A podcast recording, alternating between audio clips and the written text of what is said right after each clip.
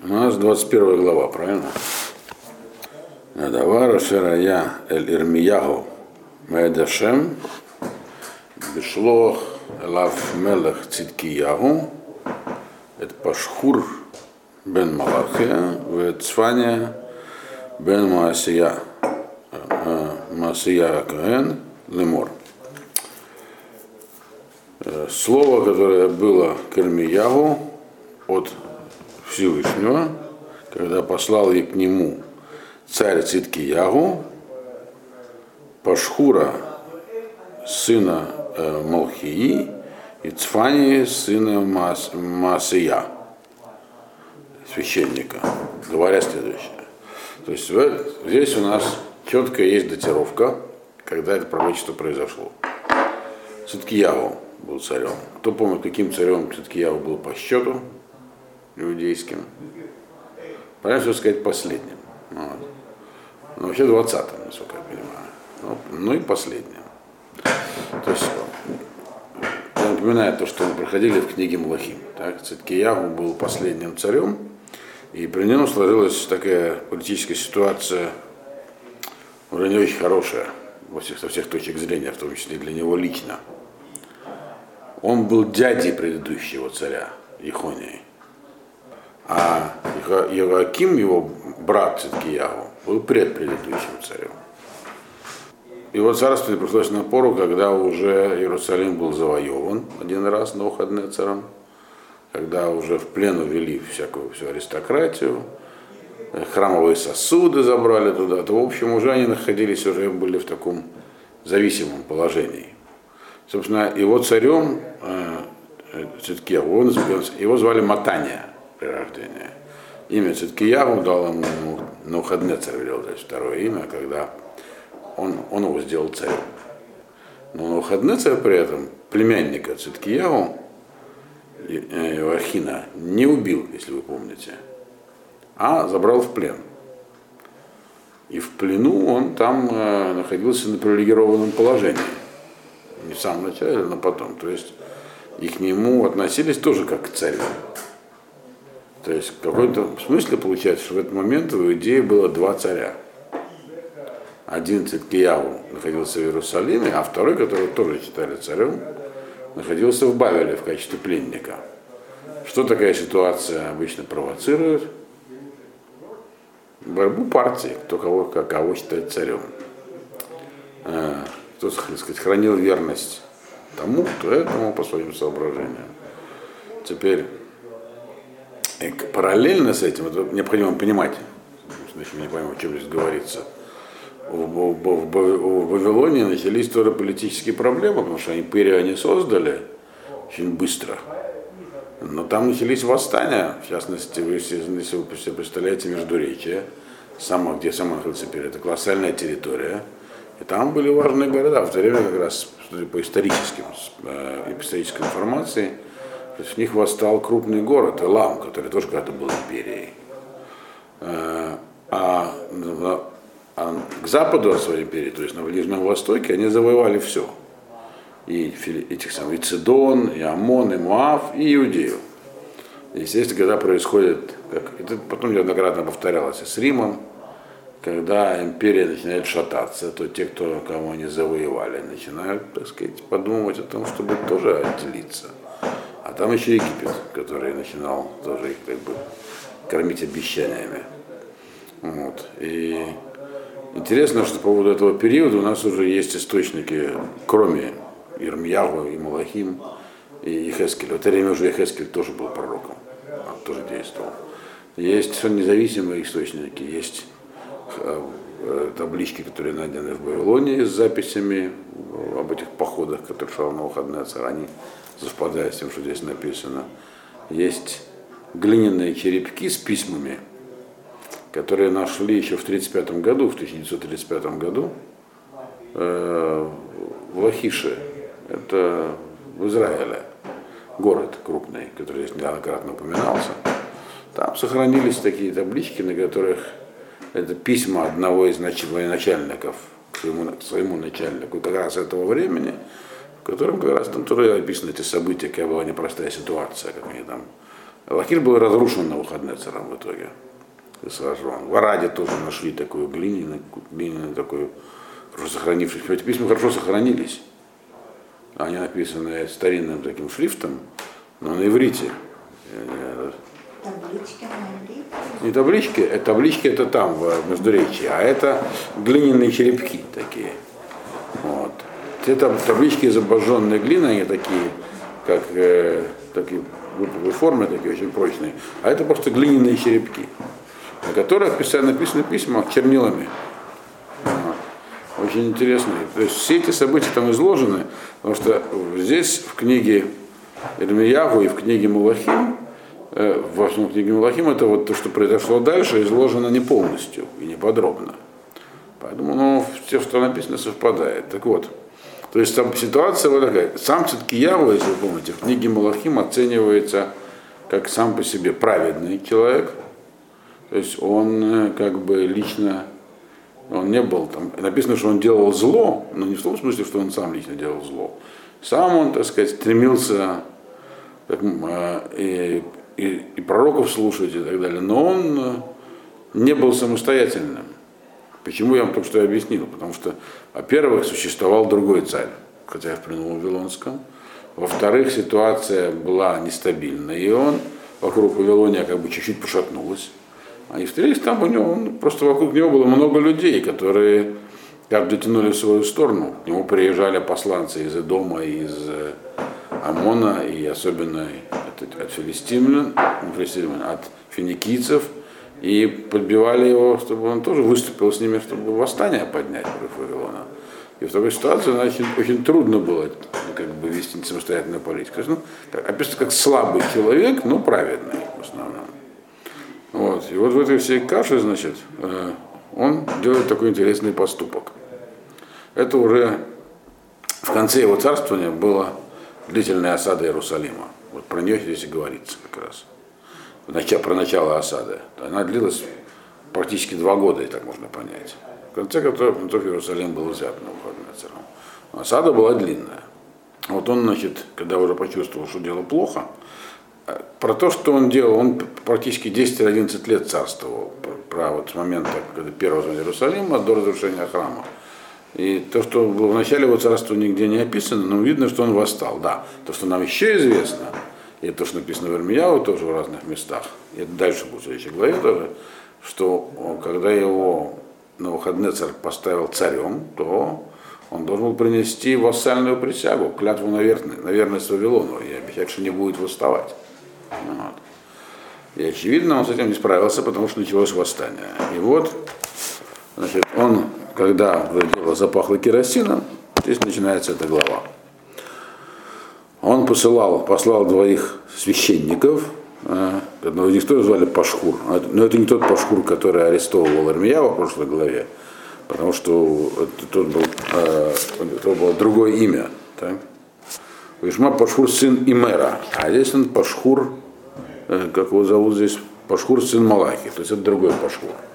Видно, я вам говорю, что это имя распространенное, даже черепки с ним находятся, этим именем тоже. То есть прислал двух священников, то есть людей, так сказать, э, имеющих родственные связи Ирмияву. И какая цель была этого, так сказать, посланничества? Он сказал так, второй посук. Они передают просьбу царя Ирмияву. Дрожна Бадейну Эдашем Тинухадне Цармелах Бавель Нилхам Алейну Улай Ясе Ашем Утану Пихоль Нифлотав Ваяле э, Мялейну. Он говорит, помолись за нас Богу, то есть обратись к Богу с молитвой, потому что на выходные царь, царь Вавилона воюет с нами. Может сделать нам Ашем какое-нибудь чудо, как он делает обычно, и он от нас отстанет, тот самый на выходные царь. То есть, о чем он здесь просит? Он обращается к Ирмияву не как к пророку, скажи нам, что делать, это, это задача пророка говорить, а как же быть-то, что же будет. А обращается к нему как к человеку, которого молитва будет услышана. Мы, правда, знаем, что Ирмия жаловался, что молитвы его всем не слушают. То есть у него нет такой власти. У него есть э, только сила говорить людям, что надо делать, а не а молитвы его Ашем как бы я ему сказал, твои молитвы вроде слышно, пока люди не делают шум. Вот. Но здесь, в этой... а он просит для него, чтобы он заступился за народ, попросил Ашема, ты же его пророк, может он так сделает, чудо произойдет, от нас останет Нуханезер. То есть он сам понимал, Циткияву, что ситуация такая, в которой только чудо уже может их спасти. Но при этом есть такой намек содержится, потому что он сказал, Улай ясе Ашем отану, как чудо. И потому что если бы он хотел сказать, пускай я с ним сделать чудо для нас, надо сказать, Улай ясе Ашем лану, нам чудо. А отану это дословно с нами чудо. То есть что-нибудь сделает с нами. То есть как бы, может мы изменимся, станем Э, действительно сделаем шоу все. То есть, как бы Скевтис намекает, что я-то со всей бы радостью все изменил. Но надо что-то с народом сделать. Может, он что-то с народом сделает такое. То есть такой намек тоже есть в этом послании. И то есть тем самым признавал, что это тоже только чудо может произойти. Ну вот. Ну, естественно, ответ Эрмиягу не замедлил произойти. Э, Эрмиягу не заступник, Эрмиягу пророк. Поэтому отвечает он пророчеством. Третий посук. Будемер Армияву Алеем, Кот Амрун Эль Циткияву. И сказал Армияу им, так, так скажите Циткияву. Передайте Циткияву другими словами. Специально для него пророчество. Четвертый посук. Коама Рашем Алакей Исраэль, Енени Месеф, эт клей Милхама Ашер Бейтейхем, Ашер Атем Нилхамим Бам, это Мелах Бавель, Ведаказдим, Царим Алахем, Михуц Лахума, Васафтю там Эль Тох Раиразот. Первое, что он сказал, так передайте, так сказал Лашем, Бог Израиля.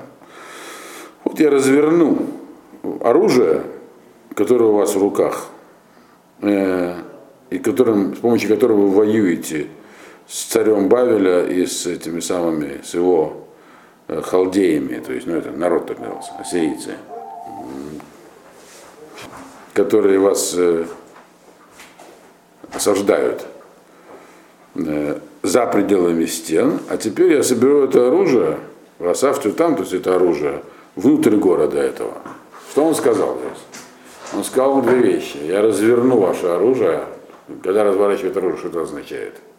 оружие, которым воюет. Ну, понимаете, танк стрелять по врагу. Если его развернуть, куда он будет стрелять? По своим. Да. Вот. вот он сказал, что ваше оружие развернется против вас. Вот. И это первое. И второе, вы воюете, пытаетесь найти врага где-то там за э, городом, то есть на подступах к Иерусалиму. А я, говорит, э, оружие ваше начнет работать против вас в Иерусалиме самом. Что имеется в виду? Значит, это же не танки все-таки не были, а в основном мечи и копья. Вот. Ну и луки и стрелы. Как его можно развернуть? Имеется в виду, что ситуация сложится такая в городе, и дальше она будет описана, вот прямо в этой главе, что будут, люди будут пытаться оттуда убежать. То есть и использовать свое оружие, а естественно при осаде города власть будет, начальники будут запрещать выходить из города, запрещать сдаваться врагу, и поэтому начнется как бы такая не то что гражданская война, но мини-восстание. Народ будет хотеть убежать и будет не давать, и поэтому они будут использовать свое оружие, чтобы вырваться, за, вырваться из города. Длительная осада. То есть внутри города. Вас запрут внутри города, и там еще будете друг друга резать но не как во времена второго храма, это просто были политические партии, которые друг с другом сражались, а просто чтобы выбраться оттуда. Вот так он здесь написал.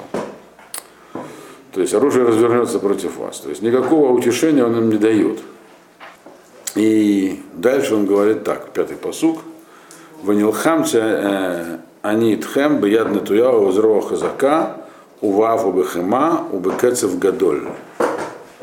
И буду воевать я с вами рукой простертой и там, ну, на русский переводит там дланью мышцы простертые, но вообще-то, я понимаю, зро это это предплечье, плечо, а, а яд это предплечье. То есть эта часть руки, вот эта часть руки. То есть это будет так, вытянуто, и это будет мощная часть руки. То есть буду вас бить другими словами.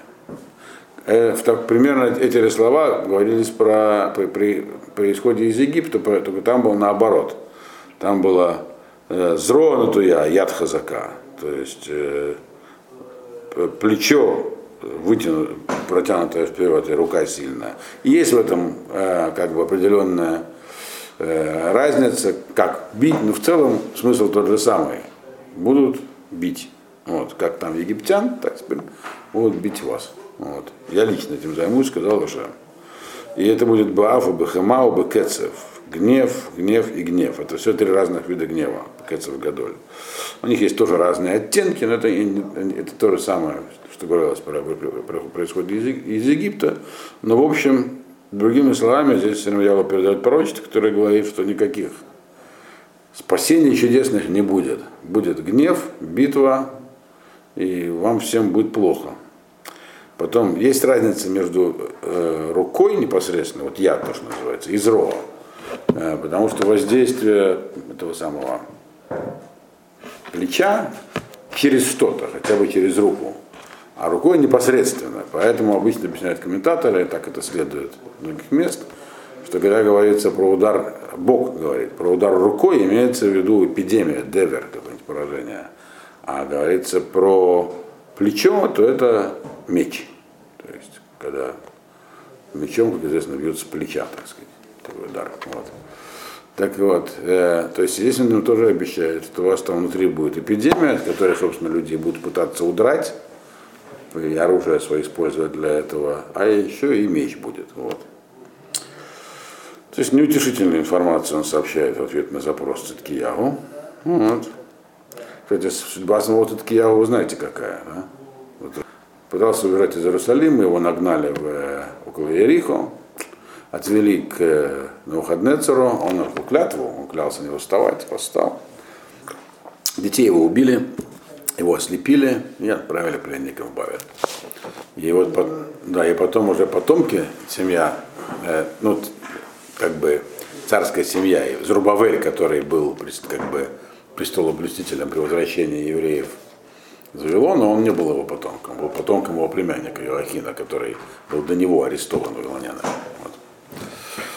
Но пока что еще Ткео про это не знает, и он думает, что делать, а ему пока Ермияу не говорит, что делать. Ермияу ему пока говорит, э, что будет неприятного. Но все-таки э, его, хотя и в замаскированном виде, Ткияу просил что-то сделать, или хотя бы, может, как, как вопрос, что же, что же нам делать все-таки. Помоги, это означает, на что же нам делать. Вот теперь он должен к этому тоже перейти. Но пока что он опять говорит пророчество, такое, которое уже конкретное, что вот произойдет сейчас, не в общем. Потому что вот уже время пришло, уже идет осада. Естественно, в это время появилась масса уже пророков, с ними будет дальше потом разбираться. Ирмияу по именам уже, которые говорили, все будет хорошо опять. Иоахин вернется из Вавилона, принесет обратно храмовые сосуды, произойдет чудо. Поэтому Цикьяу просил о чуде. Он говорит, ну вот там народ говорит, чудо будет. Я не, не очень верил. Может, ты поможешь с этим чудом, грубо говоря, в этом было. сказать, в этом была его э, э, миссия этих людей, которые к нему пришли. То есть, э, потому что там только про это и говорили, как можно понять. Из, следующей главы будет народ говорил, вот сейчас сейчас все поменяется, все будет хорошо опять. Я вот не очень верил сам уже видеть. Это на шестой посук. В Екете эт Юшвей Аиразот, в Адам, в Абхама, Бадевер Гадоль Емуту. И поражу я жителей, сидящих в городе этом, и людей, и животных, и от эпидемии, будет какая-то колоссальная эпидемия, умрут. А, не сказано все, но в общем умрут. То есть, когда город в осаде два года, естественно, начинается эпидемия. Но это только начало. Это то, что будет, так сказать, удар рукой. А вот зроа, а, седьмой, седьмой посук, вахарей хен, ну машем, этен, это циткиягу мелех Иуда, веет авадав, веет аам, веет ганишарим беиразот, минадевер, э, мина херев у мина раав, убедят Навуходнецер, Мелах Бавель, убедят Ойвейгам, убедят Мавакшей Навшан, Вегикам, Лофихерев, Ло Яхус Алеям, Ло Яхмоль, Ло Ирахем. Такой длинный посук. А после этого, сказал Ашем, я дам Циткияву, царя Иудеи, персонально ему теперь сообщает, что с ним будет. Царя Иудеи и его слуг, и народ. И народ имеется в виду э, даже не в пределах Иерусалима, а в других местах. В это не шарим Байразот, это те, кто останется в этом городе, то есть в Иерусалиме после осады, э, после эпидемии э, меча, меча имеется в виду, которые погибнут в схватках с вавилонянами и внутри города, когда будут пытаться люди бежать оттуда. Именно Раф, ищи от голода, многие погибнут тоже. Всех их я передам в руку на выходные царя, царя Бавеля, и в руки их врагов, то есть тех, кто там с ними вместе придет. Там, очевидно, а, Навуходоносор привлечет каких-то еще товарищей из окрестных, так сказать, союзников в себе.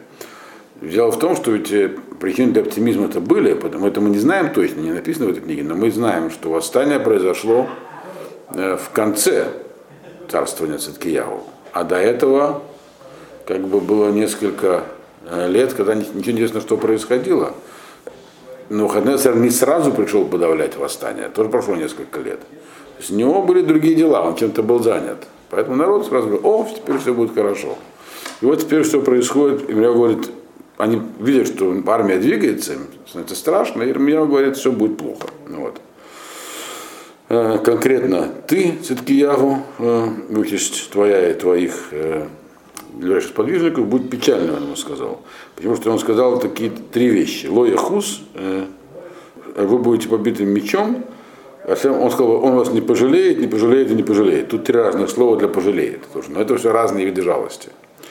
Лоя хус означает э, хасим аль-мамон, то есть то, что, в чем есть польза. Человек жалеет, а человек жалеет какую-нибудь вещь, там деньги, например, там, или э, машину, то есть э, жалко ее ломать там или выбрасывать, потому что она ее можно использовать. Это называется лохус. То есть, другими словами, они рассчитывали, что как, ну, сейчас будут убивать. Ну, конечно, завоюют, обложат опять данью. Мы же все-таки налоги платим, территория должна приносить э, выгоду какую-то. Вот. Если всех жителей перебить, и что, будет пустая земля, какая с нее выгода? Он сказал, не пожалеет. Ему все ваши восстания теперь не оставляют выбора. Вот. Этого не будет. То есть ваша польза ему не нужна будет, поскольку вы слишком опасны стали. Хемла, слое хмоль, это жалеть кого-то. То есть э, не за пользу, которую он приносит, как здесь написано, просто жалко ломать вещь, которая в принципе обладает некой ценностью. То есть мне она не нужна, но она вообще-то новая, хорошая, целая вещь. Жалко выбрасывать. Вот. Хотя от нее пользы мне сейчас нет. Он говорит, если вы думаете, что кому в голову просто заниматься геноцидом, вы же все-таки люди, государство, он говорит, этого тоже не будет. А рахем это когда, рахамим это когда чего-то жалеют и не уничтожают, просто потому что это, э, э, в этом есть некие такие эстетические, то есть жалко уничтожать, красивая штука там. Вот. То есть ничего, никакой ценности вы для Вавилона представлять не будете, а если представляете, то они этим пренебрегут, и не спасетесь, никто не спасется. Восьмой посук. Велаам азетомар, коамар ашем юнени нотен лифнейхем, это дерех хахаим, в дерех амавет.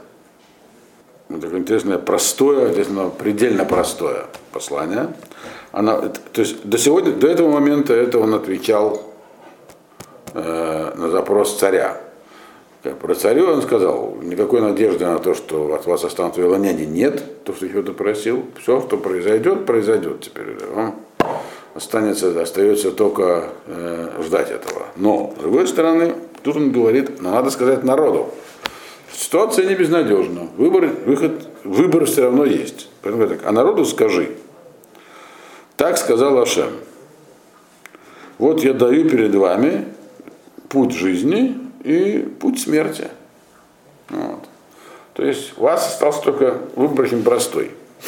вы можете либо выжить, либо не выжить. И вы должны решать сами. У вас есть возможность, все, что вам осталось, это только попробовать выжить.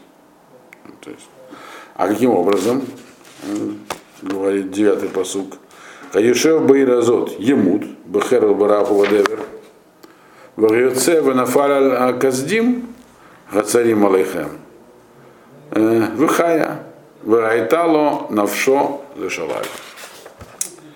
Те, кто находится в этом городе, те умрут. Те, кто находится в городе, умрут. От меча, э, или от голода, или от болезней. А те, кто выйдут из города, вы напали, как, как бы напасть на халдеев, которые осаждают вас, те будут жить.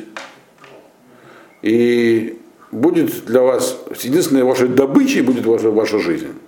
То есть имеется в виду, кто выйдет, ну что в так из города не выйти, выйти можно было только в боевых порядках, но при этом надо, говорит, те, кто перебежит на сторону врага, вот те выживут. Вот. Мы знаем, так вот таки произошло. Многие сдавались, и потом мы их переселили в качестве спецпереселенцев э, в Вавилонию. То есть выбор, говорит, у вас остался простой. Никакого спасения нет уже городу. То есть надежды на то, что говорят там вам все эти товарищи, что через два года они говорили, будет отстроен храм, и не храм отстроен, а вернется царь Ихония, и все будет, и Вавилон пропадет. Ничего этого не будет. Выбор у вас либо перебежать, уже не сдать, сдаться, никто не выпустит уже из города. Каким-то образом перебежать туда, вот, и тогда вы останетесь живы, либо сидеть до конца в городе, и тогда умрете. Вот, вот и весь выбор. Все. Десятый посуд, я имею в виду, что это уже это последние годы уже, так сказать, карьеры Ирмияу в качестве пророка. Вот он уже 40 лет говорил им, что нужно делать и давал им, так сказать, э, Ашем давал через него рецепт, как вообще исправить ситуацию, там, шаббат соблюдать, например, что ничего не помогало, все от этого отказывались. Теперь ситуация дошла до того конца, про который он и пророчествовал все эти 40 лет. Это наступил там 38 год его пророчества примерно, потому что это начало осады за два года до разрушения храма. То есть. И вот значит, ему говорят, ну давай помоги нам теперь. Он говорит, 38 лет говорил. Вот. Теперь все. Вот. Осталось только выжить. Общем, понятно. Причем все это он говорит, в этом он говорит пророчество, нет себя. Десятый посуд. Кисамти панай и разот лераа влола това. Думашем, бияд мелах бабель, тинатен в срафа Потому что обратил лицо свое на этот город, козлу не к добру. Сказал Ашем, в руку царя Вавилона этот, этот город будет отдан и сожжен огнем. Что значит козлу, а не к добру? На что здесь? Ну, козлу, понятно, здесь сожжен, это не, не, не к добру, так сказать. Вот. Но, как бы это вот фраза, двойное как бы утверждение. Козлу, а не к добру. Имеется в виду, мы говорили так, что в книге Ирмяу часто упоминаются разные виды ажгахи, когда есть одно дело, когда Ашем скрывает свое лицо, то есть не это не активное какое-то, так сказать, наказание, а отсутствие помощи. Вот. Это называется не к добру. Когда говорится козлу не к добру, означает, что это как бы в ручном режиме будет проведена вот эта экзекуция наказания. Вот. Это должно быть, все должно быть сожжено, потому что, чтобы построить второй храм, должны произойти определенные перемены с народом, их уже не отменить, поэтому город будет разрушен, и это не будет происходить каким-то при помощи какого-то стечения обстоятельств, как бы, как, как бы, а прямо вот непосредственно под руководством Всевышнего, так он сказал. В этом смысле козлу, а не добру. Это был выбор для народа. Так? Народа, народу что можно сделать?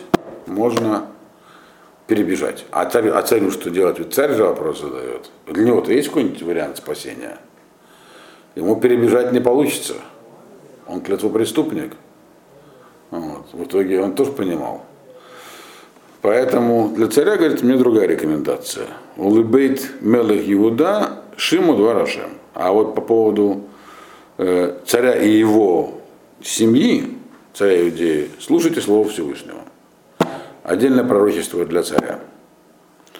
בית דוד, כה אמר השם, דינו לבקר משפט, Вегацилу Газуль Мияд Ошек, Пен ТЦ Каэш Хамати, Убара в Эйн Мехабемим Эмипней Роа Малалейхам. Так он сказал. Дом Давида, так сказал Ашем. Делайте как бы, вершите суд с утра. Дословный перевод. И, и спасите украденное э, из рук вымогателя, дословно если перевести, чтобы не вышел как огонь гнев мой, и разгорится он, э, и никто не сможет погасить его из-за ваших злых действий. Он дал очень интересный ответ, интересную рекомендацию. Только что мы читали в предпредыдущем пророчестве, он сказал, что у царя, у царя нет никакой надежды. То есть все, клятву нарушил, восстание начал, придет, приведет на Навуходнецер и судет счеты. Тут он говорит другую вещь только. Перевод это вот такой. Он обращается к ним как к Бейт Давиду, к дому Давида. Дом Давида это означает, вы же потомки Давида. Э, вы должны подняться на уровень, а именно что нужно сделать? Нужно сделать, вершить суд с утра. Что значит вершить суд с утра? Что такое утро? Утро это значит не совсем утро, э, как бы в время дня утра, а это пока не стемнело, то есть пока не наступила тьма. То есть, другими пока не будет поздно. Это выражение с утра означает пока не поздно. Пока не поздно, говорит, вы должны, что может сделать, что вам осталось делать в таком положении? Так? Политической власти у вас уже нет. Вы вами там вертят как хотят. В, мириться с Вавилоном у вас не получится и уже поздно. Все, что у вас осталось, царская прерогатива суда. Царь должен следить.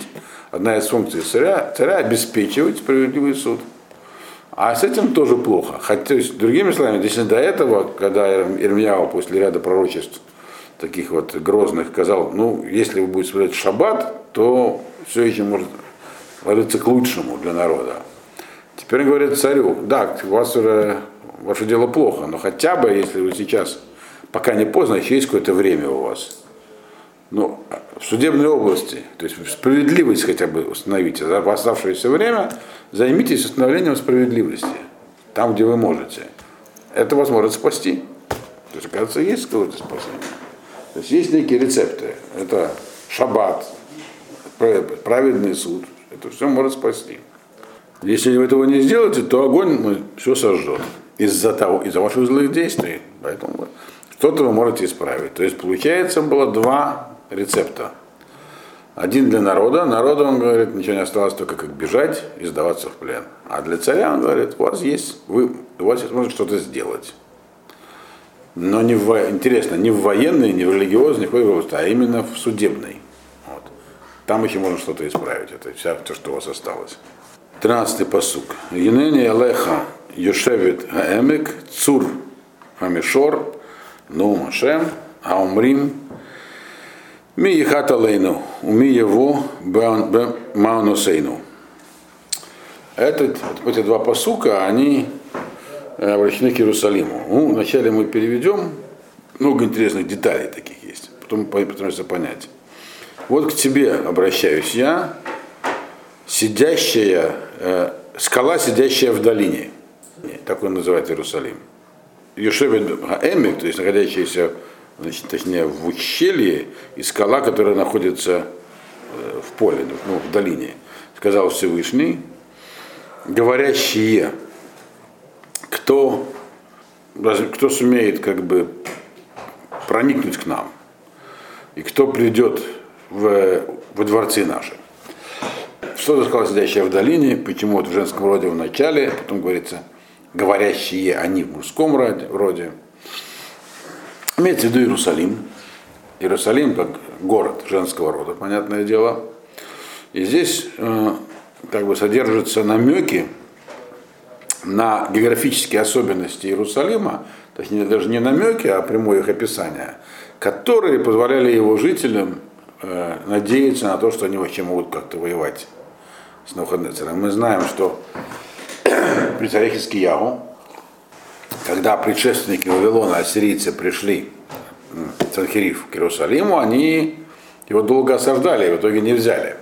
Заболели, их во всем порядке не убежали. Вот. Иерусалим был э, вообще-то по его, так сказать, стратегическому э, расположению и с точки зрения фортификационной очень хорошо укрепленный город. Поэтому там, что сделали вавилоняне, первым делом они стены разрушили. И восстановили эти стены по специальному разрешению, потому что когда туда э, потом в итоге разрешили евреям вернуться, то им не дали права стены восстановить. И когда вот Эзра и Нехемия привели обратно народ из Вавилона. Но это привело к тяжелым э, последствиям, потому что окрест, те, кто там находился в этот момент, те, кто переселили вавилоняне и, и что там, соседи всякие, они этим пользовались и нападали на тех, кто строил храм. И приходилось отбиваться копьями, там, меняться, одни строят, другие отбиваются. Только когда Нехемия пришел туда, он, пользуясь своим высоким положением в Персидской империи, добился разрешения восстановить стену. Без этого никак. Потому что Иерусалим хорошо укреплен. Здесь поэтому, в этом посуке про это говорится. Как про это говорится? Вот как Иерусалим называется, обратите внимание, называется Ешевет Баэмек, находящийся в долине. Иерусалим, вообще-то, как вы знаете, наверное, не находится в долине. А где он находится? Это называется Иерусалимские горы. Иерусалимские горы – часть гор Иудеи. У них есть одна особенность они, как бы, ну, если мы так мысленно поедем из Тель-Авива в Иерусалим, то вначале мы едем по ровному месту, которое называется Швела, низменность. Потом в районе Латруна начинаются горы, постепенно становятся все выше, выше и выше. А от Иерусалима они начинают идти вниз к Мертвому морю. Там тоже гористый рельеф, но так бы идет вниз все. Тот Иерусалим времен царя Давида, это часть современного старого города и деревня Сильван арабской, которая находится на выходе из старого города, у мусорных ворот вниз. Там как раз было, были царские дворцы. Вот. Э, она. Иерусалим находился на, не... на невысокой горе. Э, вообще средняя высота гор в районе Иерусалима там 800 метров, грубо говоря, на уровне моря. А вот там, где Иерусалим, там 700 730-740. То есть он был защищен со всех сторон, более, кроме северной. Хотя с севера вавилоняне потом и напали. Более высокими горами, что позволяло, и долинами такими изрезан был. Э, то есть более высокие горы позволяли там разместить армейские, так сказать, подразделения. Долины, со стороны долины, естественные, так сказать, как бы скалы, еще укреплялись стенами, и попробуй это возьми. Это здесь написано.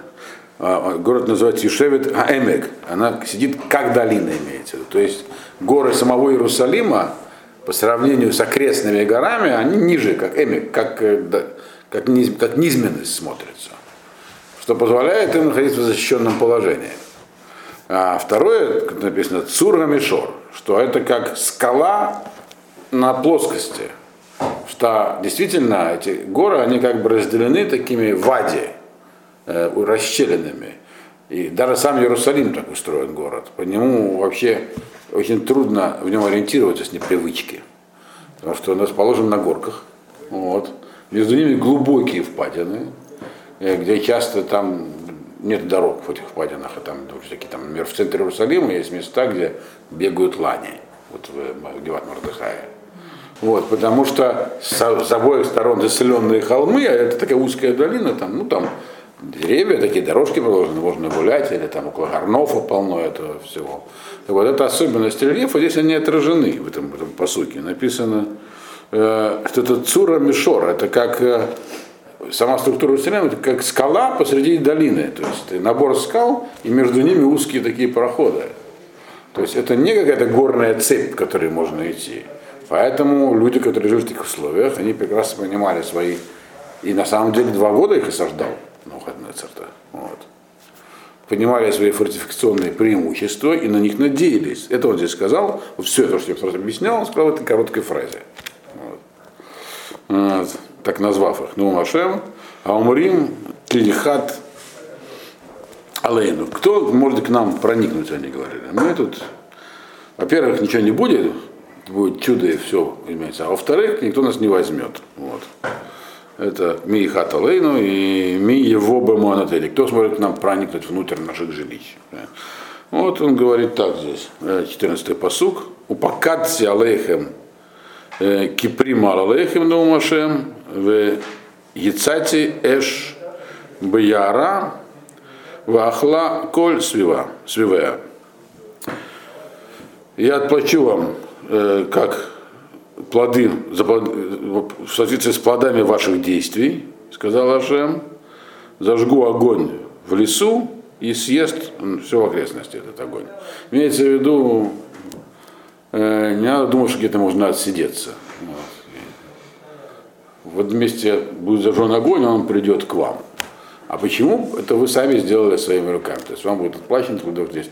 Он сказал две вещи во всем этом пророчестве. Не надейтесь на чудо, его не будет. Второе, не надейтесь на стены крепостные и на то, что у вас такие замечательные фортификационные укрепления. Ведь мы на самом деле были замечательные. Мы помним, что вот, когда царь Давид завоевывал Иерусалим, уже давно был завоеван Иерусалим к тому моменту. Но самую центральную часть, отдельная гора, и там была Евусейская крепость. Еще много десятков лет он не мог, не, не мог. Потом царь Давид ее взял всякими ухищрениями. Народ говорил, вы там отсидимся. Он сказал, не отсидитесь, сказал. Я как конкретно, не сказал, он только сказал, что знаете, что огонь всюду достанет. Вот и все. Огонь можно в одном месте, а он придет в другое. Вот такие вот вещи он нам рассказал. Дальше будет еще одно пророчество. Оно у нас будет в понедельник.